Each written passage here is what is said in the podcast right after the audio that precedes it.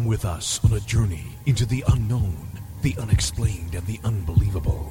We will test your senses and challenge your beliefs. A world where science and religion clash. Or do they? You will meet real people and hear real stories, but you will not believe. You will witness strange sights and hear strange sounds, but you will not believe.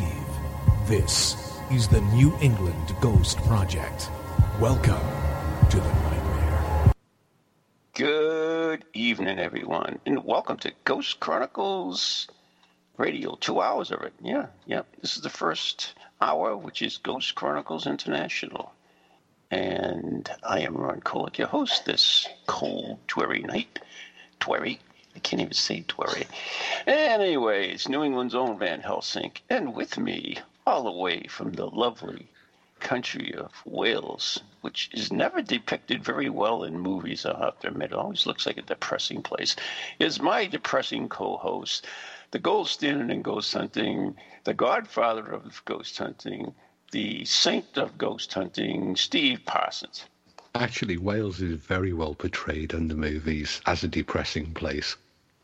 It is depressing, Steve, isn't it? It is. That explains a lot. Bloody awful. Actually, yeah, we... That, we, we is that what now, turned you on to your wife, right? She's from Wales, right? Oh, no, the, the, Welsh, the Welsh women fall into two categories. They're either exceptionally pretty or pig ugly. Fortunately, I got the exceptionally pretty. But... Um, Do you know? Yeah. Do you know what? They, do you know what they call a beautiful girl in Poland? A tourist. Sausage? A tourist. we um, we had an interesting development a few hours ago over here. Really? Yeah. Wales closed the borders to England. Good thing. Call out the guard. Yeah, that's. Um, I think we're just going to shoot tourists at the border now. Good thinking. Good thinking. That'll be fun. Yeah. Call out the guard. But to go Wycliffe, no, or, no who is it? Broadchurch. Broadchurch. Yeah, hasn't happened since the Glyndŵr Revolution in the fifteenth century. I love it. I love it. I really do. It's that's great. This is the world we're in now. And oh, you know, and it's all goes back to the mysterious photograph I got in that book. Ever since then, I, we all I, know. I, I, I, Yeah, that's not something I'd, I'd, I wouldn't admit to being responsible for this mess. Evidently, it's not me, whoever sent that photograph. And people have not been able to solve it for me. If you just solve the people in that photograph for me, then I'm sure everything will end and there'll be sunshines, lollipops, and unicorns. I'm I absolutely thought, positive. I thought that was going to happen when you elect Biden. We don't talk politics on this show because it's a happy show. Happy, happy, happy. Yes, it is. It's a happy show. Yes. Oh, there is a lovely voice, and that lovely voice is, of course, my favorite, absolute favorite West Coast uh-huh. witch and one sexy little vixen, Marla Brooks. Boy, you both are you tonight. What are you smoking? You know, Marla, we can't say any of the stuff we said on the show, so I'm just all over it. Okay. Whatever. Because everything is offensive to someone. And I'll give you a oh, prime example. Today is, uh, uh, I don't know if it's today. Or, I don't know. Th- th- there was a holiday, National Noodle Noodle Day, because you know in the United States we have a National Everything Day. Mm-hmm. Uh, and mm-hmm. so Kraft came out with this idea is to, you know, uh, they w- if you gave somebody Kraft's name, you know, Kraft's name to them, they would send you out. They would send them a free box of uh Kraft macaroni, you know, cheese, macaroni and cheese, right? And it was, uh, you know, send nudes and for noodles, right? Well, they got crucified and they had to pull the whole thing. Hmm. Why so serious? I love that yeah. song. We we had a government advert this week for um, employment that uh, used. It, I, I don't know if you saw it your side of the pond, but uh, right. they um, they used the picture of a ballerina, and it said Fatima's next job is in cyber. She doesn't know it yet, um, and it was all about retraining. And of course, everybody. Oh.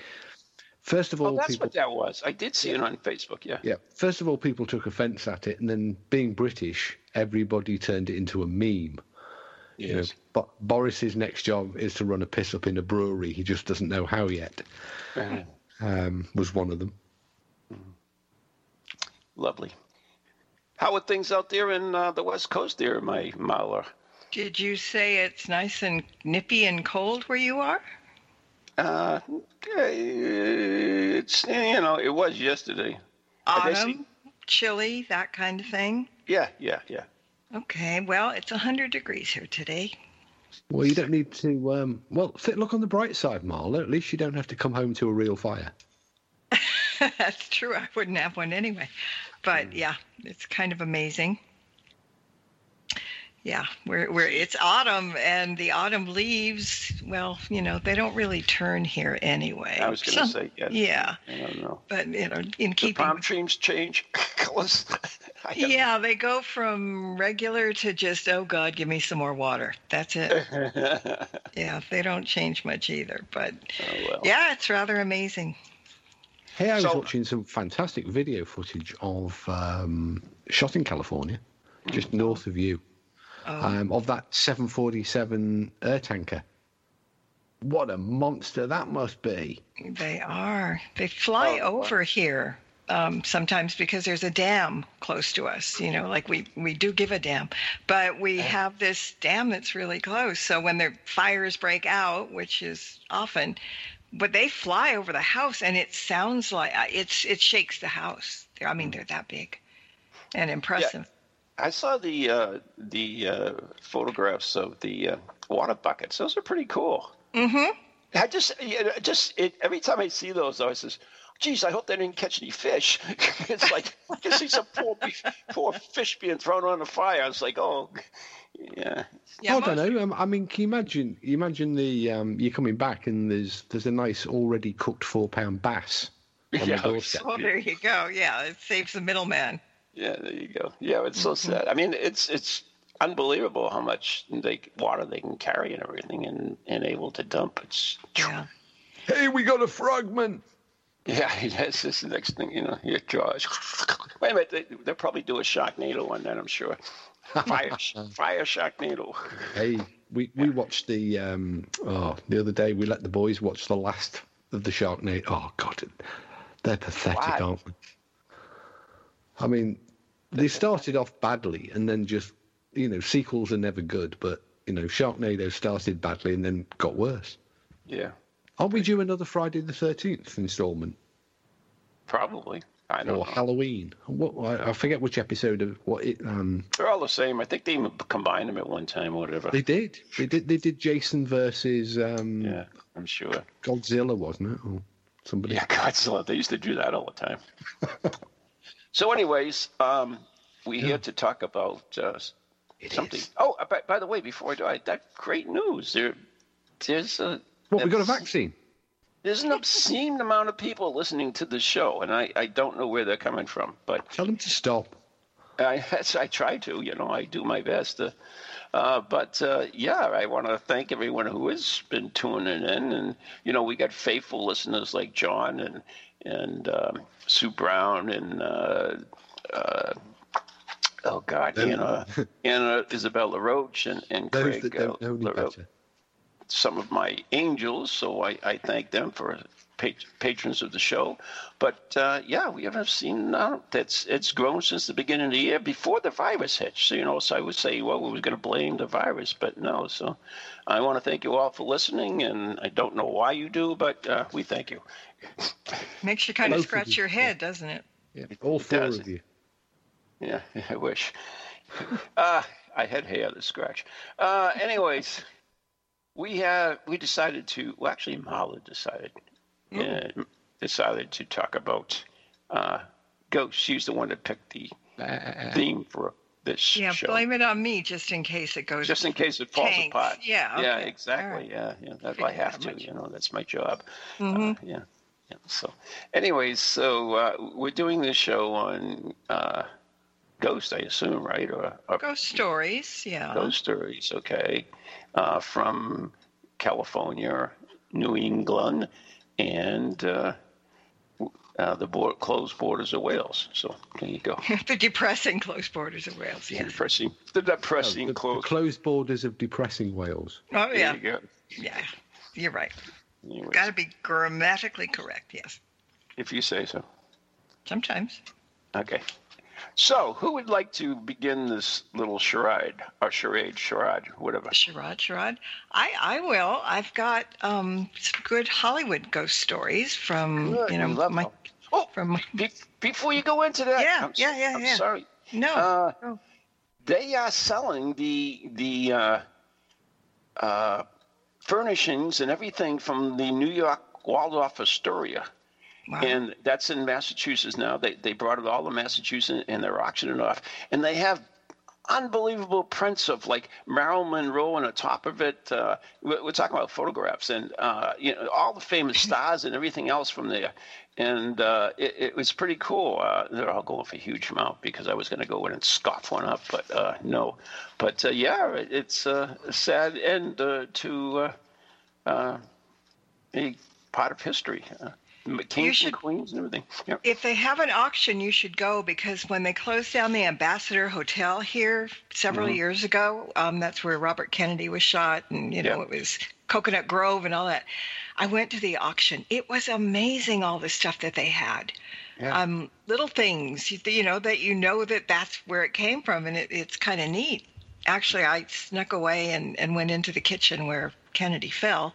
Right. We weren't supposed to be there, but I went. Good girl. Yeah, so and did you like break out the tile where the body was? And no, that would be Scott bring, Michaels. Bring, Scott I was Michaels just going to say that and bring it to your friend to, to uh, never, no. never Hollywood or whatever it is. What's his? What's his? Dearly Departed. Yeah, Dearly no. Departed. Yeah. Yeah. No, Scott's really good at that. I, I tend not to. I just kind of went in and said a little prayer and, and yeah, but um, yeah, Scott would have you know chipped away at it, just kind of borrowed it. Yeah, but that's that's you know, him. Yeah, would have hit a hit a his a chisel in his, his boot and kind of like sat there and like do do do do this chew, you know, he's like always gold. Well equipped. It doesn't matter what. Well, he's thank you for sharing that with well, us. No, he um also when George Burns' house sold, George Burns had a cabana. I mean, in in the backyard, and um, Scott was able to appropriate the door to the cabana. That's pretty good. They are selling the doors, too, like the McCarthy suite and yeah. everything else. The, the mm-hmm. actual what about the salad bowls? Everything. Everything. I got little Sunday dishes from the Ambassador Hotel. You know, the old-fashioned ice cream Sunday dishes yeah. and, like, a, a typewriter from nineteen forty. You, If yeah, they have an auction. Huge bucks on this auction.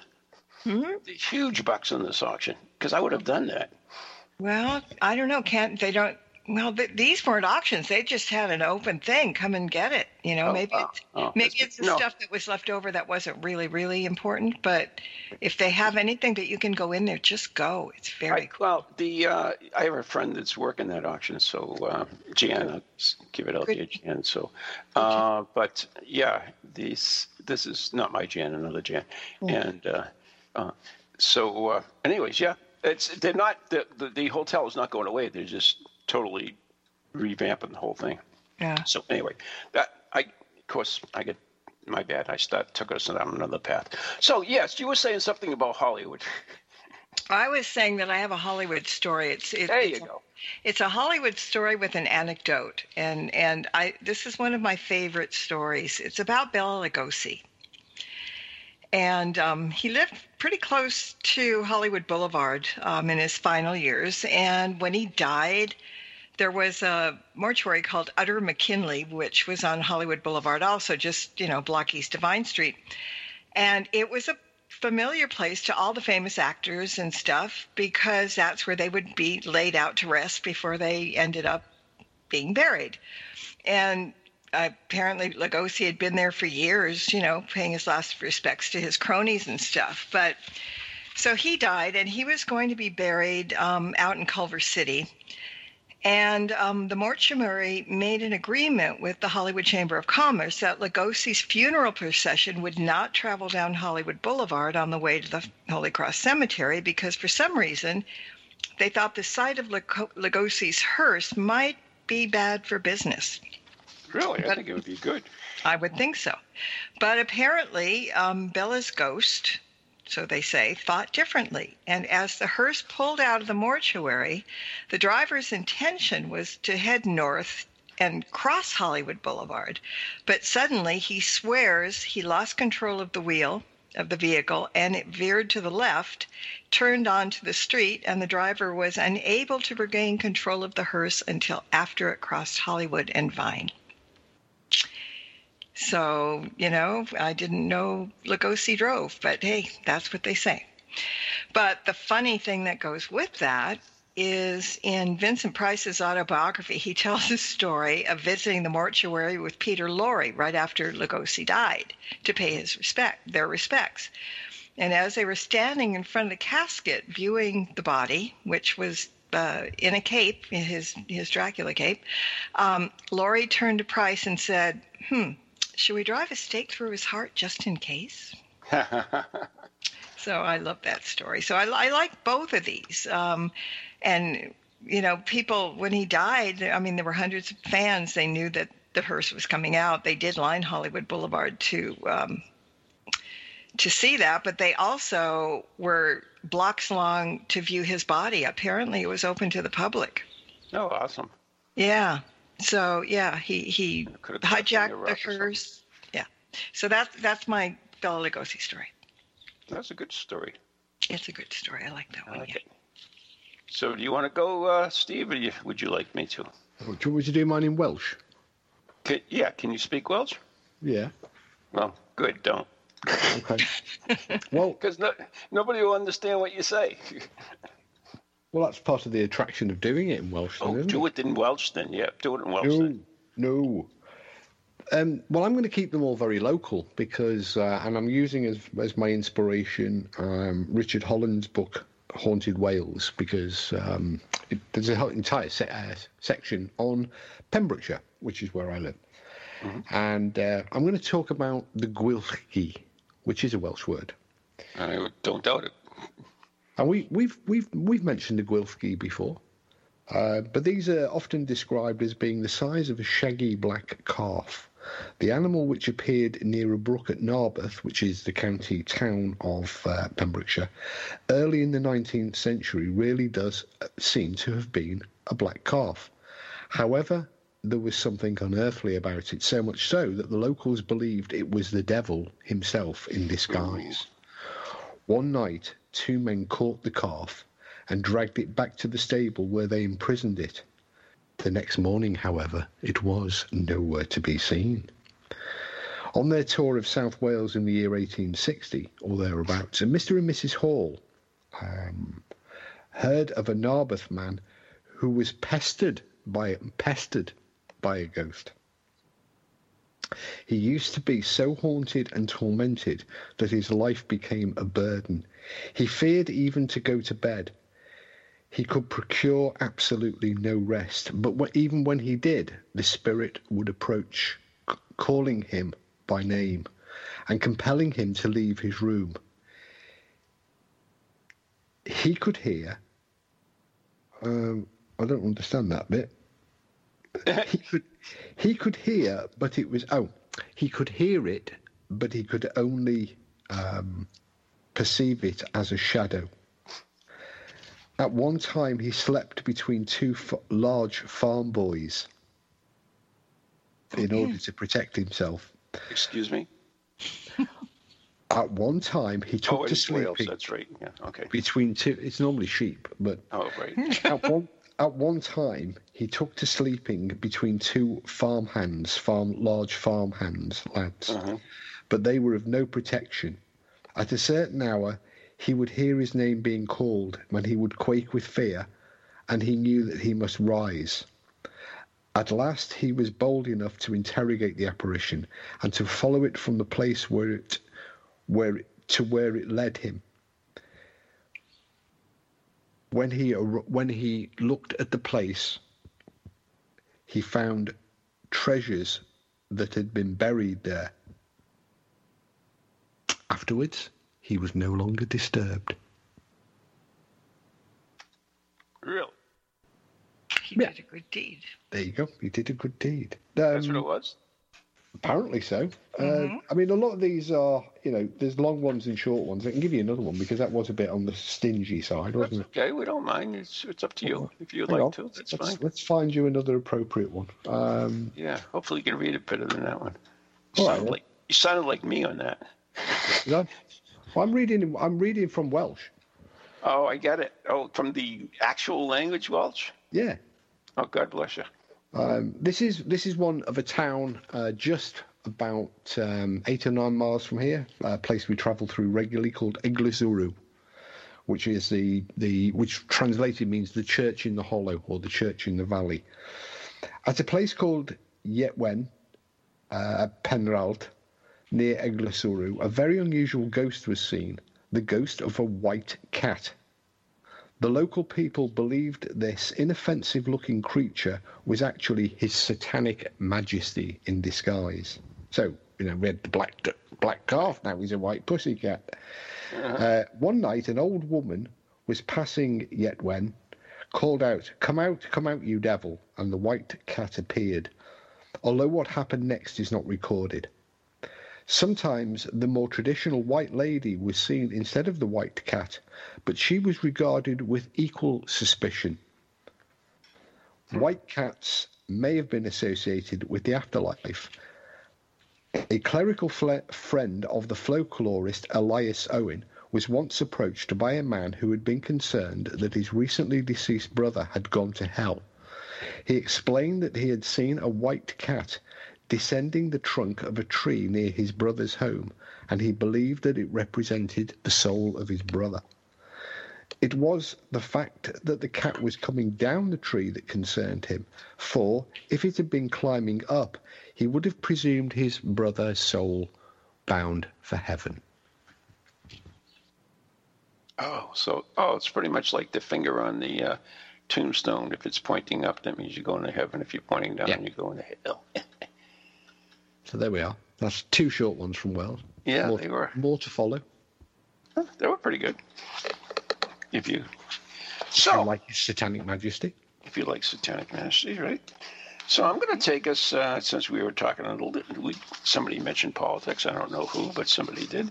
Uh, I thought I'd look at one of the places in Massachusetts that is actually haunted, and that would be the Massachusetts State House. Uh, there's a Hall of Flags at the State House, and uh, it has its, uh, you know, its, its group of ghosts that appear now and then. But there's really a really strange phenomenon that occurs there. And this has got to do with the uh, Italian marble pillars and panels that are at the State House. You know, these great marble buildings, they have marble pillars, marble panels on the walls, and so forth. Well, what happens is that when people go in, and this was first noticed, by the way, by a guy by the name of uh, Henry G. Weston. He was a Civil War uh, veteran, so it shows you how far I go back, and also worked for many years as a guide at the State House. But if you go in and you look at the pillars, and all of a sudden, you see the uncanny likeness of famous people. Uh, you know, there's there's people, uh, you know, like uh, William Cullen Bryant. Uh, he was an abolitionist, which is apropos today. But we have like an English bulldog in there. There's a pig, a mule, uh, a rabbit. Uh, there's uh, a cavalier. There's Uh, Uh, a wedding, oh, there's a woman, a wedding figure that comes out with her hair in a veil. And and uh, if you go down here and you look at these uh, marble panels and marble statues, you can see a, a whole potpourri of uh, different ghostly figures that appear uh, just by looking at them. Uh, and, you know, everything from people to animals to uh, different creatures. So go to the State House, go to the Hall of Flags, and check out these phantoms and marble that are out there. And have you? No. I don't go oh. to Boston. You know that. That's true. Well, somebody they, drives. They take away your passport to get in? Uh, most places they have, yes. Yeah. I'm, even, I'm not even allowed, allowed out of the home anymore. Uh-oh. Marla, I, ki- I kid you not. He picks me up at Logan. Uh-huh. And I have to navigate us back. Oh, jeez. Uh-huh. Yeah, what's bad, the problem with that? Bad sense of direction, I'm eh? I'm the tourist. I get, I get lots going on in my own driveway. Uh, just to give you an idea. Well, he's not he's not kidding. We get he, he picks me up at the curbside at Logan, and he's like, "How do I get out of the freaking airport? How do I find Salisbury? How do I do this? How do I find what is it? Yeah. Mm-hmm, mm-hmm. ninety-one North." It's true. It's How true. long did it take to get back? Um, if if I take my eye off the ball, anything up to four, five, six hours. Oh, stop it! and, and and in normal time, what is it? About half hour, forty-five minutes? About forty-five minutes. There you go. Okay, that makes sense. Stop it! It's not that bad. Only if it, only if we hit traffic. Ah, uh, blame it on the traffic. One time okay. we went to Revere, didn't we? Through Revere Beach. Yeah, you have to go through Revere, up Route One. Yeah, yeah along the coast. Yeah, but we didn't intend to go via the beach. I don't intend to go anywhere, just home. Come on, he was sightseeing. He was giving you the sights. Yeah.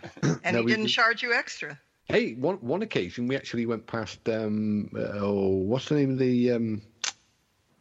Dunkin' Donuts? We went no. to the original Dunkin' Donuts. No, no, no, no, we were intending going that way. What was the name, what's the name of the big stadium? Um, where Gillette? The Yankees... No, uh, the Bruins Garden? The Garden. No, where the... Um... Fenway Park? Yeah.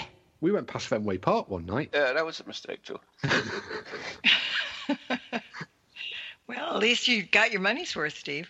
That's I don't true. know how many times coming back from uh, East Bridgewater after the, their T V oh, show God. that I ended up in the fin- oh, financial district, Chinatown. It's like, what the hell? Anyway, so we are coming up to the break, and uh, we won't start a story until no. after the break because it's not fair. So, but we do. We do have some ghostly tales for you. And I, I've got an interesting one from Methuen. Or as we like to say, Methuen. Uh, but anyways, you're listening to Ghost Chronicles, uh, what are we? International, uh, right here on TojiNet and Para X Radio, the first hour of the two-hour Ghost Chronicle Radio. And uh, I'm with uh, Steve Parsons and Marla Brooks, my favorite West Coast witch. And we're doing stories, you know, paranormal stories about California, New England, and uh, Wales. So uh, we'll be right back after the... Oh, wait a minute. We're brought to you by Circles of Wisdom, three eighty-six Pembroke Street, Methuen, Massachusetts, and the Gallant Messier Family Law Group, fifteen High Street, North Andover, Massachusetts. We'll be right back after the following messages. You can just pause the, pause the podcast to listen to that part.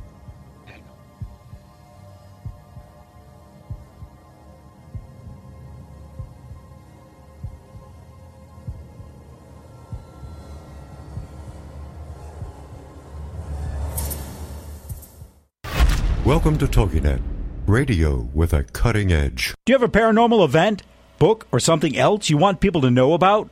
Then why not advertise it on Ghost Chronicles Radio? With over one hundred fifty thousand downloads a month, get your message out to an audience that's interested in the subject. We have a plan at a cost that fits your needs.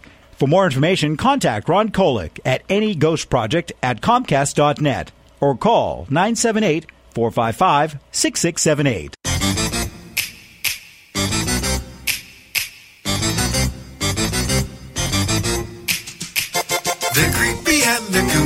Mysterious and spooky, they all talk gobbledygooky, the Para X family. The shows are paranormal, not stuffy but informal. The topics are abnormal, the Para X family. They're strange, deranged, unrestrained. So grab your favorite brew, it's time to rendezvous as we give awards to the Para X family.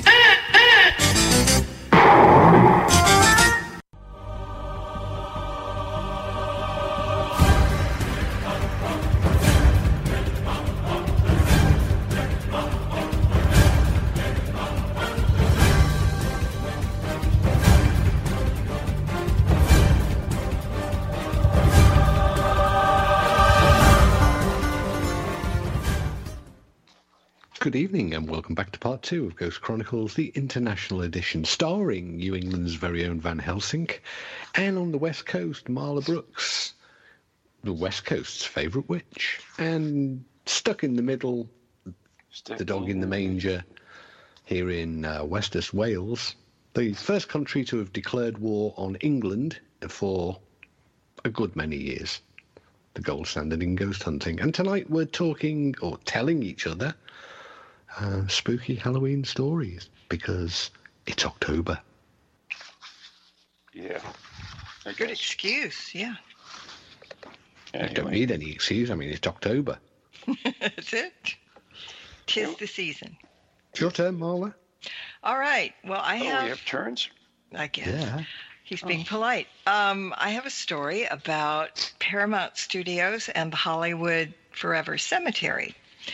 And that it's a little cemetery. It was built in eighteen ninety-nine. It was the one and only, and still is, the one and only cemetery in Hollywood. But it's very haunted, and it shares a wall with Paramount Studios.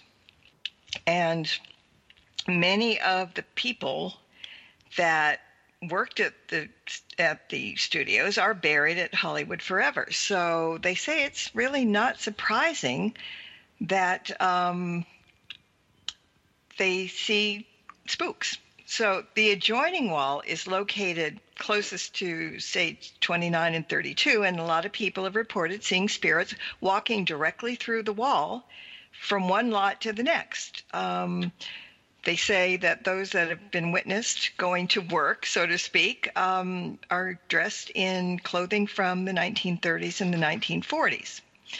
And then um, there's stages thirty-one and thirty-two seem to have the most ghostly activity. I mean, footsteps are often heard through the stages when they've been secured for the night.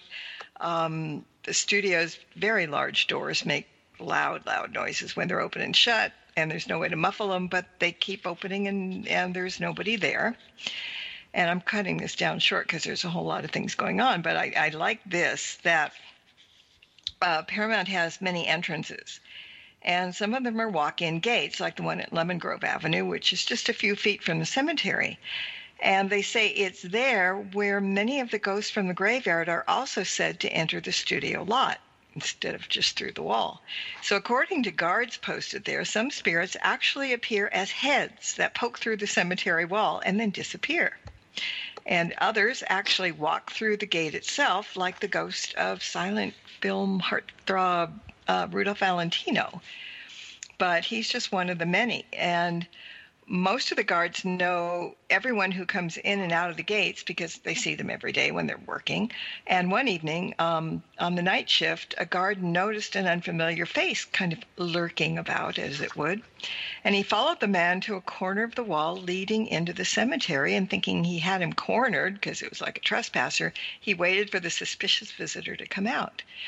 After a minute or two, he looked around the corner just in time to see the man vanish right through the cemetery wall. And from that time on, he refused to work the Lemon Grove gate at night. So, yeah, that I like that these people still love their jobs. And it said that Groucho Marx um, had an office in a nightclub or a nightclub, a comedy club called The Laugh Factory. And he's supposedly still up in his office all the time. Where I'll be in my Good office. Work ethic. Will you haunt your office, Ron? Yeah. I'll haunt everything. I told you I'm coming back to you as an orb. Can I draw a red circle around it when you take a picture? You can. My face will be in it, and my middle finger. That will probably be prominent, yeah. Yeah, that'll probably. Yeah, mm-hmm. Because, you know, it's not mine. It does have cadaver bone in it, so I'm not responsible for my middle finger. Sure. It's a true story. Mm-hmm. It is. Anyway, that was uh, that was uh, famously rich. Okay. So, Steve, do you have another thing from I the do. land of the Wales? I do. Not just the land of the Wales. I I, I, I found um, an old account that deals with the, the town I live in, but um, also the road I live in. You know, I love haunted highways. You can't get any more local than the road that we live on.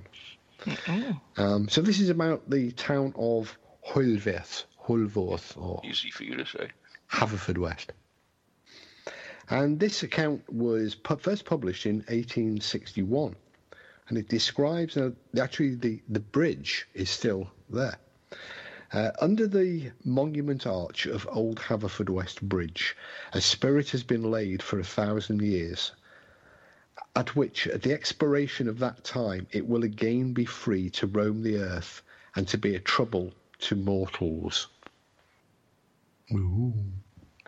So that, we don't know when it was laid down, yeah. but it's it's quite some time ago. So the road. And no, no, no, no, no. The one that's under the bridge, the spirit. It's a well. It's a bit of a Welsh custom that uh, they used to use spirit catchers or ghost catchers, and then they would trap the ghost in a bottle. Yeah. And then they would place it up beneath running, fast-flowing running water, yeah, usually yeah. under a bridge, yeah. um, which would trap the spirit there. Um, that's that's a common belief that the water it, it is, water the, water traps, traps. The Welsh the Welsh ones seem to be time limited. Mm-hmm. Uh, so when the thousand years is up, oh, um, this one will That's be back. Nice. But anyway, to, to to bring you to the road. Oh yes, back to road. The road upon which we live. Uh, it's a Gwilfki again. Um, it's a what? A Gwilfki, which is another of these large black dog or calves yeah, yeah, or yeah. black beasties. Um, this one haunts um, the road to Pembroke Dock, and was re- was actually reported in an archaeological journal in nineteen twenty uh, by a Mister J W Phillips. Um, to say he, he wrote to the uh, the journal to report that he had seen the apparition twice on the road, and that he knew of five other people who had also seen it. He described the Gwilfki as a large black creature about the size of a Saint Bernard dog, but its head and forequarters were more like a goat or a calf, for it had short horns and glowing red eyes. Mister Phillips said it appeared near a house called Woodbine, about two miles south of Haverfordwest. He added that on the first occasion, he got a really good look at the creature because it was a bright moonlit night, and it was only a couple of yards away from it. Nearby Prendergast, so that was the Gwilfki, um, so going to the other side of town, um, in the district of Prendergast, was um, also haunted. This was uh, written about in eighteen eighty-eight in, the, in Edward Law's book, The History of Little England Beyond Wales. And it states that the deceased member of the Stepney family had been known to walk the walk, walk in the village long after his body had been confined to the grave. Ooh. Now that particular, we turn back to the Gwilfki um, on Pembroke Road, um, and the house called Woodbine. Um, I can actually see it from here. Um, we drive past it daily. Haven't yet seen the Gwilfki though. No. Mm. Damn. Maybe if you put like a plate of dog food or something. I was just going to say. Well, you know, we, we've tried that, and what we get is uh, foxes, badgers, and but interestingly, um, just to just to put a skeptical spin on the ghost story. How about the heart of a virgin? In Wales? Yeah, forget it. Never mind. Forget it. Yeah, it's okay, like, that's why Jesus wasn't from Wales. He couldn't find three wise men. They... um. They, What what we have here in in this particular part of Wales are very rare visitors, but visitors nonetheless. We have um, roe deer, and um, is that that giant flying dinosaur? No, that's Godzilla. Oh, Rodin. That's Rodin. I'm sorry. Yeah, no, Rodin was the French painter. Roe deer. No, Rodin. Yeah, no, a deer. Oh, it's a deer. A deer. Yeah. Is it a female no deer? Idea. No idea. Okay. Oh, it's a drop of golden sun, and you know that.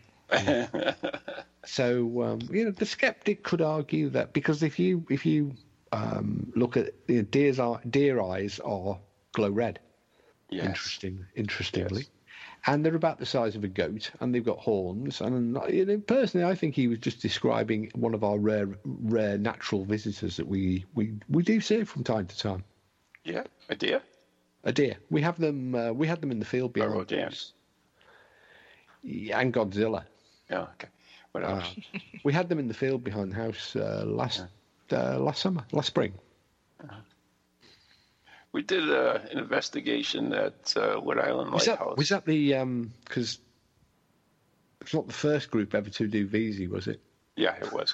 Uh, it, we we did an investigation at Wood Island Lighthouse on, on the island, and uh, Clay, uh, Recker, our fabulous member of our team, uh, was out in the night, and uh, there are deer on the island, so he uh, ran into a deer and he came out screaming because, mm. you know, there are killer deers. Whatever. With red eyes, they're devil yeah, deers. Killer deers, yeah. yeah. Actually, um, we have a. I'm sure you've heard of Margam Castle. It was an episode of Most Haunted, uh, which is. Oh, speak about that. I started watching it from the beginning again. Go ahead. From the beginning, it's not so bad, but uh, Margam Castle is about sixty miles from here, and obviously, um, I did the Most Haunted episode from there, and I've visited oh, countless times since. Um, one night we were driving through the grounds after uh, spending most of the night there. It was quite late. It was about two a.m. And um, it's a coastal location. It's not very far in, inland from the sea. And the mist had rolled in, and it was a real pea super.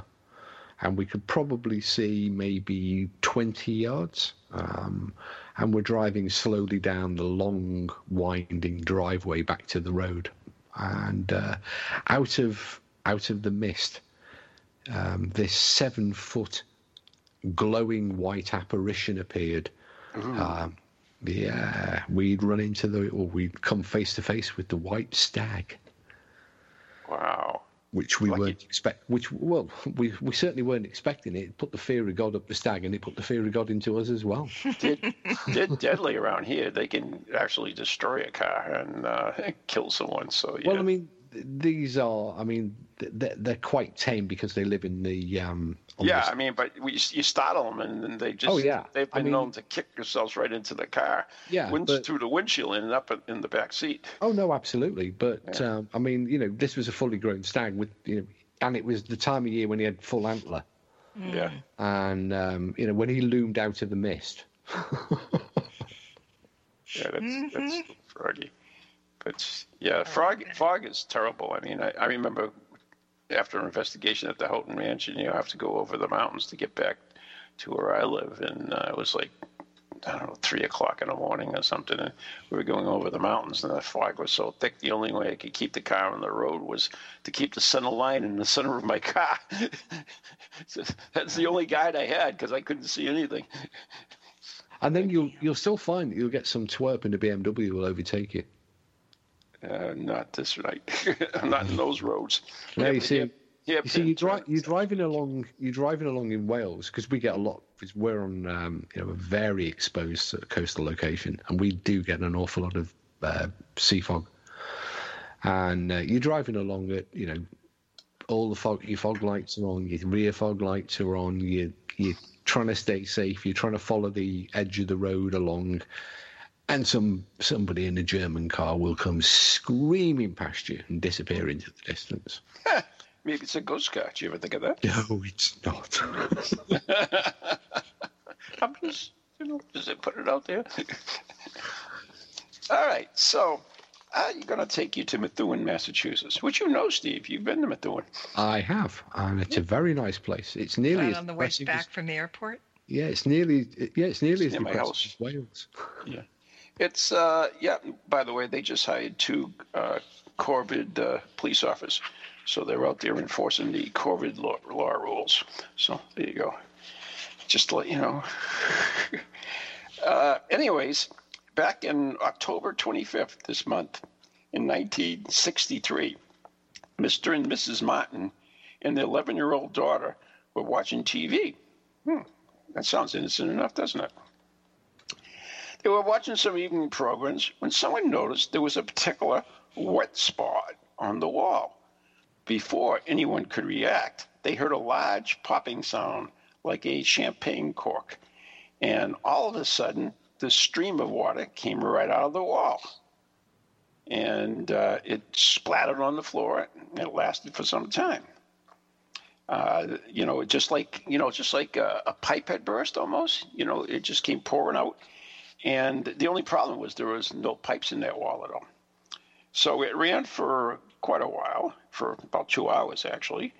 And uh, then all of a sudden there became other spots erupting throughout the house. Uh, and uh, they would last usually for about twenty seconds, and then they would reappear about every fifteen minutes. So this, this poor family were in this house, and all of a sudden these, they'd hear this popping sound, and then the sprout of water would come out. And there was quite a bit of water coming into this this house. Uh, one neighbor reported about an inch of water on the on the floor, or on some of the floors in the in the house. And it would run for a few seconds, uh, well, whatever I said, twenty seconds, and then stop, just like that. The only the interesting thing that if you put your hand under the wall where the, the water came out, it was not wet or anything. And so, you know, they were pretty much dumbfounded by all this happening. So they they called the uh, the uh, town, and the town sent out police officers and building inspectors and everything else, and they couldn't find any source of the water. They would just, and they, they would happen while they were there too. They would just all of a sudden reappear. Eventually it got so bad, and uh, the house was so wet that they decided to move to Lawrence, to uh, their in-laws' house. And lo and behold, when they went to Lawrence, guess what happened? More water sprouts would pop out, squirt, and uh, run for a while, and then stop. And this, the the place they lived in was a three tenement, and they were up on the third floor. And so this occurred for, oh, quite a while. And they had different experts came in and look at the place. It became a tourist attraction. Uh, the local papers had their Halloween story. Uh, But they couldn't find any source of the water. And it's just like it started quickly, it ended quickly, and it stops. And they were never able to, to solve the problem of the water sprites that uh, appeared in this, this house.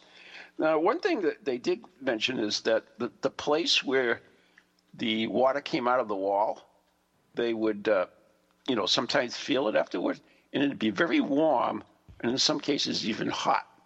But yet it was not damp at all, and there was no, like, damage to it. They even had people came in and witness it, and then afterwards they broke the wall down, and the insulation in, in the wall was dried totally. So it never was solved. And this was not that long ago, in the nineteen sixties. Yeah, mm. sixty-three. So what do you think of that one? Just That's, curious. No, it's intriguing. I mean, there are there are... a number of poltergeist cases with uh, the sudden manifestation of water. Um, yeah. So, yeah, that's, that's an interesting one. Mm-hmm. Yeah. What a shame I, the New England Ghost Project weren't around. sixty-three, no. Did anybody um, did anybody grab a bottle of the water? water? No, I would love that, and you know that.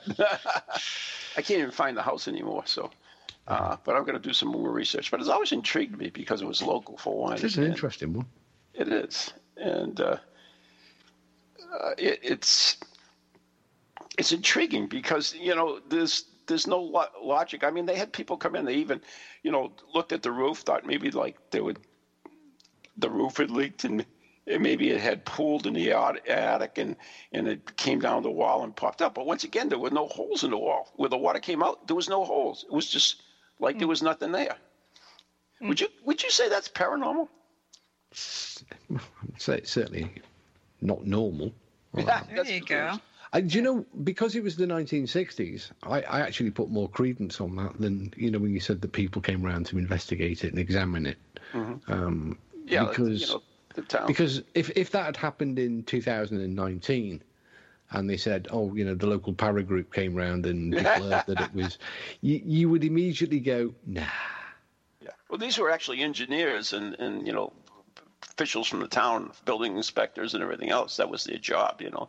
And they even brought in professional roofers from Boston to check out for, um, for you know... Uh, leaks and stuff, and they couldn't find anything at all. Oh, they did. They thought, you know, because it, it became such a, a tourist attraction... It, it did end, end eventually, but uh, while it was going on, uh, they were in the house, and uh, the little girl was in the kitchen, and one of these water pipes, water things had spared, so one of the cops went into the kitchen, and they found the, the little girl at the sink pouring herself a glass of water. So they said, ah, we've solved it, and that, that was it. But that was primarily for their family to be left alone.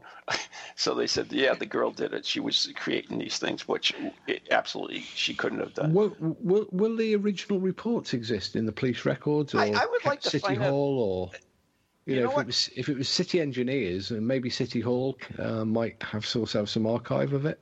That's a, that's a good uh, good thought, Steve. In fact, I have a uh, a, a relative of mine who's a detective on the, the police force, so uh, I should be able to get something mm. out of that. Uh, yeah, I I am going to follow that up, Steve. Just mm.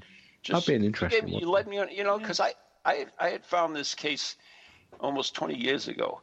Uh, when I started the Ghost Chronicles radio show, and it intrigued me a lot, but I couldn't find anywhere. I didn't go anywhere with it. The thing, the thing is, anything that brought usually, it up again, yeah, yeah, anything that usually involves, you know, law enforcement or or um, you know, the authorities right. normally gets recorded somewhere.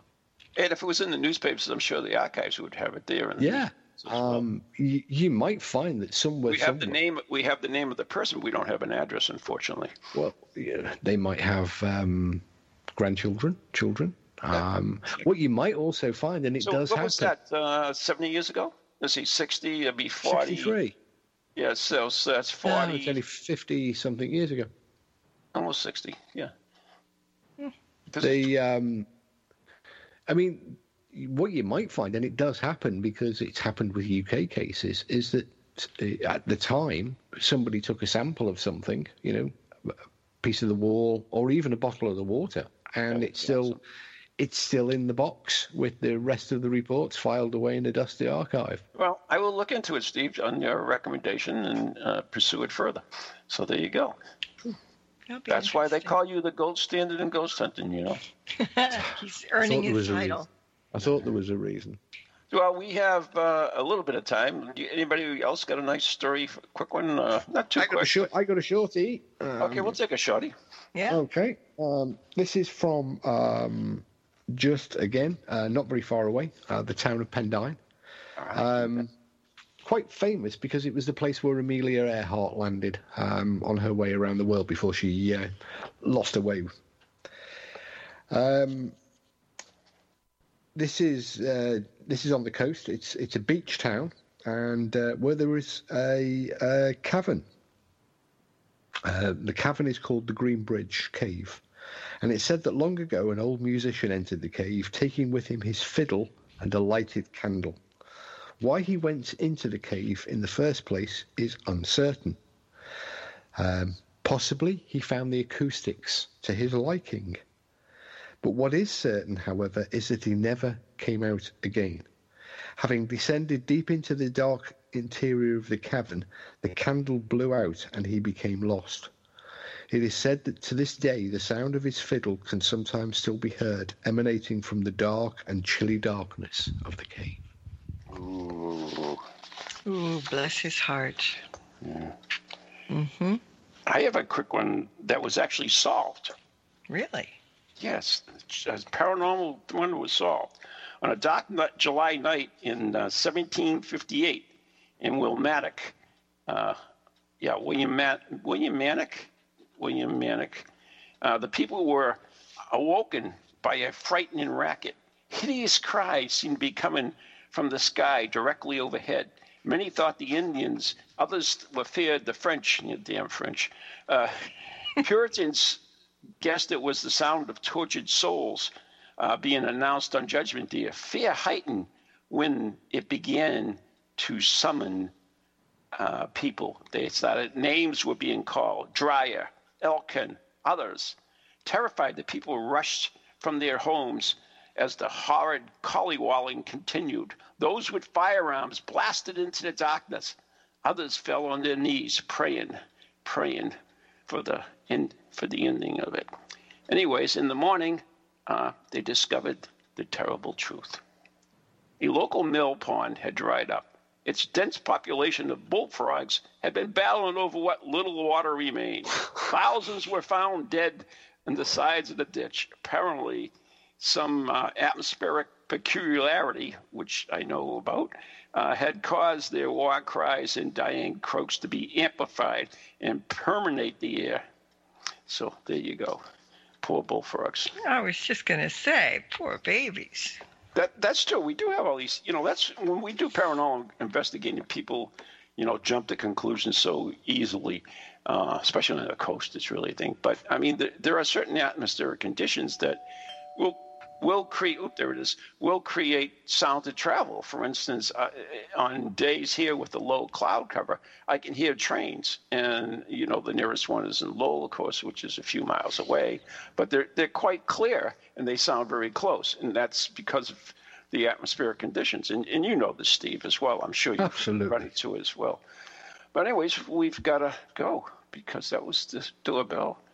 And uh, but stay tuned for uh, the second hour of uh, Ghost Chronicles Radio with uh, Ghost Chronicles Next Generation with Ian and myself as we look at doppelgangers and other strange phenomena. Mm. Um, anyways. Uh, I want to thank Marla for joining us in this this lovely thing. And, and Steve, you have the week off next week? Maybe. Maybe. Um, I like if, that. If, if, if, I, if I do get to go on vacation, then I, I have a week off next week. If I don't get to go on vacation, I'll be back. There you go. So that's a warning for you out there. Which way? Mm. I am not going to say. I knew you were going that. Okay. I'm shutting up now. But anyway, any any last words from you that you'd like to bring up? Eight years I've suffered. You know, eight years I've suffered this abuse as the co-host. I know. Eight years. You deserve a purple heart. You've had the privilege to co-host with me. Yes, I, I agree. And and as my wife reminded me, um, if I take next week off, that will only be the second show I've ever missed. Wow. Really? You got a good work ethic. I remember the one you, you had at, at McDonald's where the people so loud you ended up going oh, out yeah. the street and were, was approached by the streetwalker. Yeah, I remember that one. That was a good one. That was a good one. We're, we're still in touch. And then in the car, uh, yeah, when the policeman came on, said, move along, move along. Yeah, yeah, yeah. Still in touch with them, the cops as well. Marla, quickly, anything you want to add? Anything you want to tell us about? Uh, no, not really. It's fine, be that way. We just, you know, stirring the cauldron tomorrow night on Para X at uh, nine Eastern. We're going to do a uh, para x radio network dot com, and my oh, website is marla brooks dot com. Easy, good. Easy peasy. Yeah, today's show brought to you by Circles of Wisdom, three eighty-six Merrick Street, Methuen, Massachusetts, and the Gallant Messier Family Law Group. Steve, and check out New England Ghost Project on Apple Maps. On Apple Maps. God bless us. All right, good night, everyone. God bless us. Stay safe. Good night. Good night.